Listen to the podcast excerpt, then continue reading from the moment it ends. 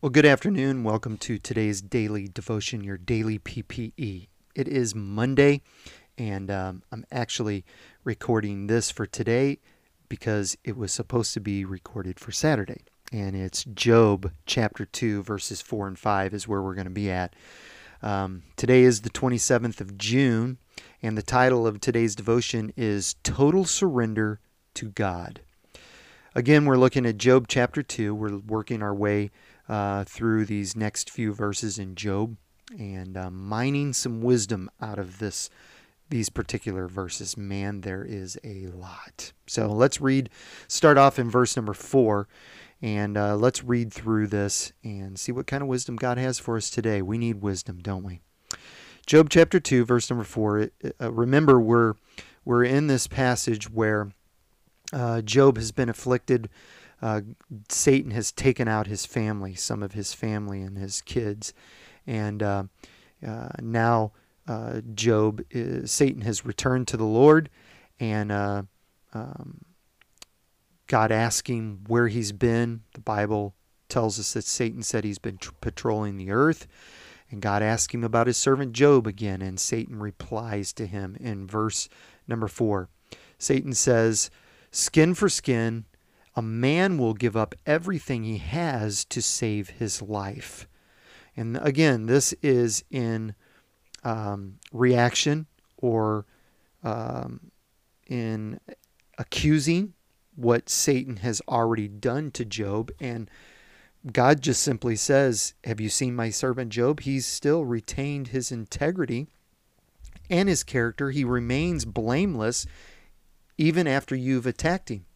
And Satan says, Of course he will. He'll do anything to save his life. And basically, what Satan is doing is he's accusing because that's what he is. He is the accuser. Job chapter 1, verse number 6 points this out. He uh, is labeled, the Bible labels him as the, the accuser. That's what he calls him. There's several different passages there. It calls him the Satan, calls him um, the Satan, uh, calls him calls him the accuser, and what the what the Hebrew word means is uh, is the arch enemy of good or the arch enemy of righteousness. Uh, that's what Satan is. He is the arch enemy to anything that is righteous. That's key to these two verses, 4 and 5. Satan basically is saying to the Lord, Yeah, Job holds his faith to you because he, he has his life. You haven't taken his life or allowed me to take his life yet. The family can be replaced. You can destroy the family and, and take that from a man, but as long as he has his life, he still he'll still serve you. So Satan is accusing the Lord. This is how he reacts to the righteousness of God and the things of God. He accuses, he blames, he, he makes excuses. Um, in verse number five, Satan goes on to say, But if you reach out and you take away his health, then he'll surely curse you to his face. And this is an assault upon the accusation or the accused selfishness of mankind. Satan appealed to Eve's appetite in the garden. That's how he appeals to us. He appeals to our appetite of mankind. And uh, he leads us astray uh, from worshiping and serving the, the Lord because of our appetites that we have for the flesh or for the world. Um, this is what he does to the believers, the followers of Jesus Christ. And this is what we have to understand and recognize that when Satan comes to attack attacks attack us, he never comes in a way that seems to be threatening or in a uh, a way to seem to threaten our lives or threaten our character. It's not in a threatening way. It's in a, in a non-confrontational way.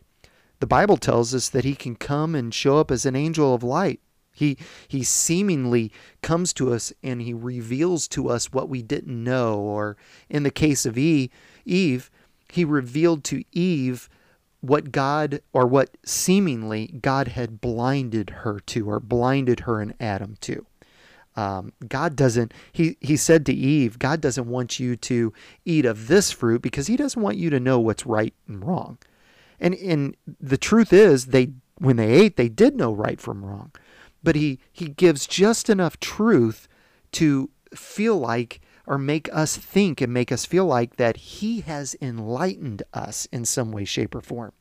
And this is the way Satan always presents himself that that God has blinded us and he is opening our our eyes to the blinders that God has um, had on us or he's opening our lives up to something that God has withheld from us uh, but the fact of the matter is is God has never withheld anything from us uh, from the very, very beginning of time mankind has had a choice whether to serve God and obey Him or not.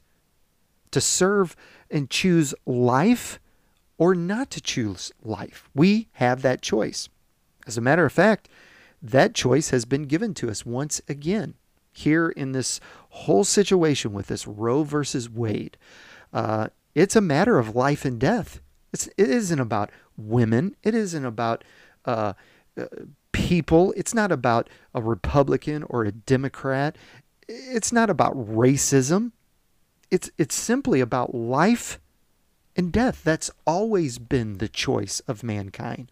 We can choose life or we can choose death. We can choose eternal life in righteousness through God, or we can choose to to listen and believe Satan's lies and choose death. It's clear. And this is clear that Satan is making an accusation and accusing the righteousness of God. Here's here's the other thing. He's the accuser's accuser of righteousness.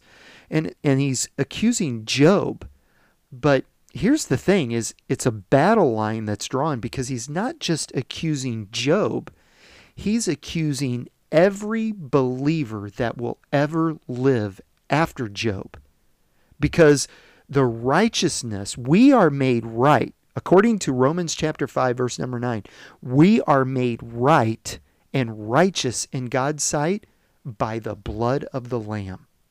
So, when we take on the blood of the lamb that covers our sins, we're made righteous. And what Satan is doing is he's making an accusation and accusing the righteousness of God and the righteousness of mankind the great thing about this is God, Satan is only permitted to do what God allows him to do.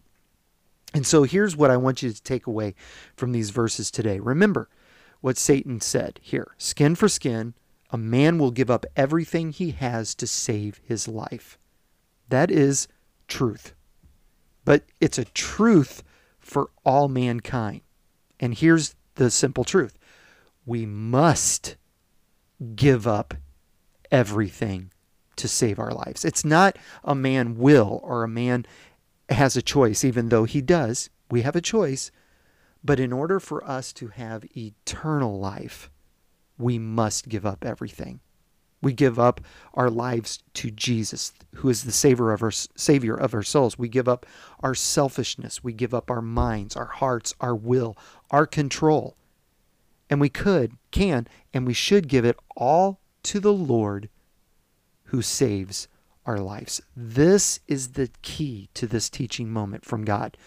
Satan says says it well. Now, of course, Satan is twisting it and he's meaning it in a different way. He's he's saying, yeah, as long as he has his health, he'll take it. But the truth of the matter is, when we give up our thoughts and we give up our wills to the Lord, I promise you this: in the end, as Satan says, it will be a curse. But in the end, it won't be a curse that you possess or that you proclaim for giving up your life to the Lord. It will be victory that you proclaim. And it will be the promises of God that you obtain because of total surrender to God. That's tweetable. Let me give you that again. It's not the victory that you will that it's not the the curse. Let me let me say this again. Real slow here. It's not the curse that you will possess or proclaim. It's the victory and the promises that you will obtain. And that is from total surrender to Jesus Christ, who is our Savior. Heavenly Father, thank you for this day. Thank you for these words. God, I thank you for the wisdom of Job that calls us to complete surrender to Christ. I pray today that your listeners will surrender totally to Him. In the name of Jesus, I pray. Amen. God bless you. Thank you for uh, listening today. I pray that you have a wonderful week. I pray your week is so blessed. We had such a good service at United Assembly yesterday. God moved in a powerful way and delivered people. That's what God's promises is about. That's what total surrender is about having freedom and victory over the bondage that Satan brings to our lives. I hope that you have that this week and live it. God bless you. Have a great day. Lord willing, I'll talk to you again tomorrow.